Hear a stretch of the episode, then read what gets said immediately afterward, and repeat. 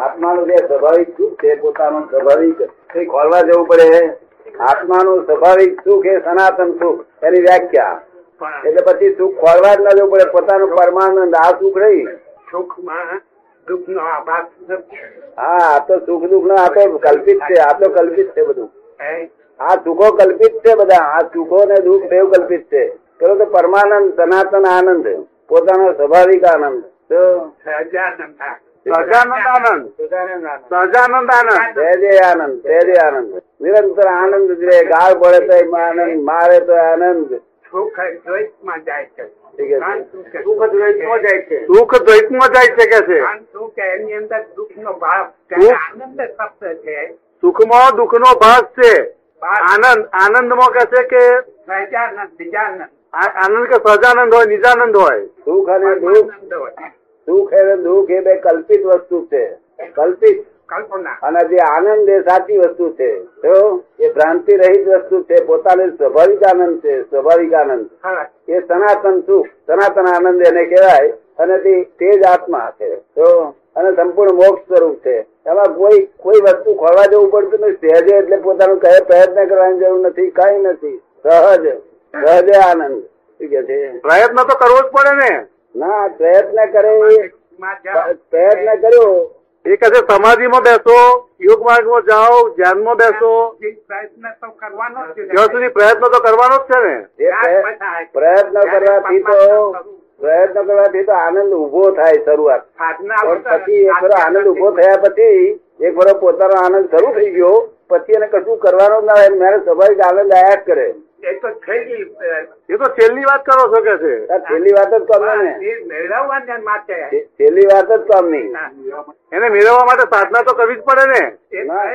સાધના એટલી જેને આવું સુખ વર્તતું હોય એને એમને કહેવાનું કે સાહેબ આપ જે સુખ ભોગવી રહ્યો છે એવું મને કઈ ભોગવાય એવો રસ્તો કરી આપો. સમજે ને? એટલે બીજું કહીએ સાધનાઓ હોય જ નહીં સાધનાઓ. સાધનાઓ તો સંસારમાં સાધનાઓ હોય. તો આ તો જેને સુખ વર્તતું હોય એવા જ્ઞાની પુરુષ હોય તેમને આપણે કહીએ કે સાહેબ તમને જે સુખ વર્તે છે એવું મને કરી આપો. તો એ કૃપાથી બધું કામ થાય એવું છે. અને જ્ઞાનથી પોતાનું અજ્ઞાન ફીટે તો જ્ઞાન થાય જ્ઞાન થાય એટલે પછી સુખ ઉત્પન્ન થઈ ગયું. કઈ સાધનાઓથી સુખ ઉત્પન્ન થાય નહીં. એ તો એ એક જાતનો ટ્રાયલ ઓન ટ્રાયલ કહેવાય છે. લોંગ પ્રોસીજર ને એ ખતરા કહેવાય છે. એવા બધા બહુ સાધુઓ આ ખતરા કરશે પણ એ વસ્તુ પ્રાપ્ત થતી નથી. અજ્ઞાનથી અજ્ઞાનથી એ વસ્તુ પ્રાપ્ત ના થાય જ્ઞાનથી પ્રાપ્ત થાય.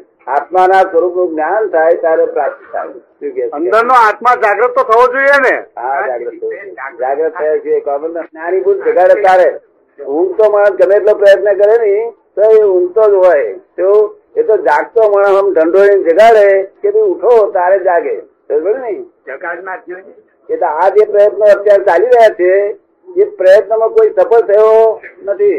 આ પ્રયત્ન આખા હિન્દુસ્તાનમાં ચાલી રહ્યા છે. પ્રયત્નથી તો સંસાર જ ભેગો થાય.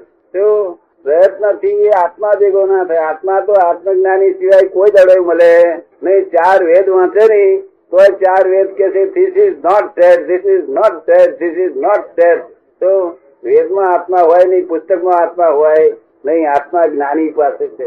શું કે છે કાકા? છતાં કે છે અંદર છે આત્મા અંદર છે. છતાં પણ આત્મા અંદર છે. અંદર છે જ એમાં ના કહેવાય ના કહેવાય નહીં. અંદર છે જ. અંદર છે તેનો સ્વાદ આવતો નથી. એનો જે સ્વાદ આવવો જોઈએ તે આવતો નથી. અને- આ આવરણ નો સ્વાદ આવે છે. આવરણ નો સ્વાદ આવે છે. સમજ ભાઈ ને? તે ગરીમાં ગરીમાં કડવું લાગે ગરીમાં મીઠું લાગે. ગરીમાં કડવું લાગે ગરી મીઠું લાગે. એ આવરણ ના સ્વાદ આત્મા પ્રાપ્ત કર્યા પછી દુઃખ જ ના હોય. મારે ગાળો બોરે. અત્યારે તમને ધોલો મારો ને તો દુઃખ ના હોય. ગાળો બોલો તો દુઃખ ના હોય. લૂંટી લો તો દુઃખ ના હોય મારી નાખો તો દુઃખ ના હોય કારણ કે જ્ઞાની પુરુષ ને નિરંતર અખંડ સુખ વર્ત્યા કરતું હોય. મહાવીર અને ક્યાં દાખલા નથી છે? આવા દાખલા છે મહાવીર ભગવાન ના ક્રાઇસ્ટ ના દાખલા છે.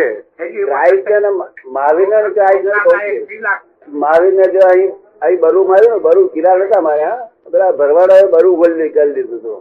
તે પછી આખું મોડું મોડા પર વ્યથિત લાગતું હતું વ્યથિત વ્યથા વાળું એટલે લોક જાણે કે હો ભગવાન ને મોડા પર આનંદ કેમ દેખાતો નથી? તો કારણ કે આ શલ્ય કહેવાય. શલ્ય એટલે પારકી વસ્તુ, બીજી વસ્તુ આ શરીરમાં પહેરશે એ સહન ના કરી શકે શરીર. અહીં કોટો પહેરે, બીજું ગમે તે પહેર, શરીર સહન કરી શકે નહીં.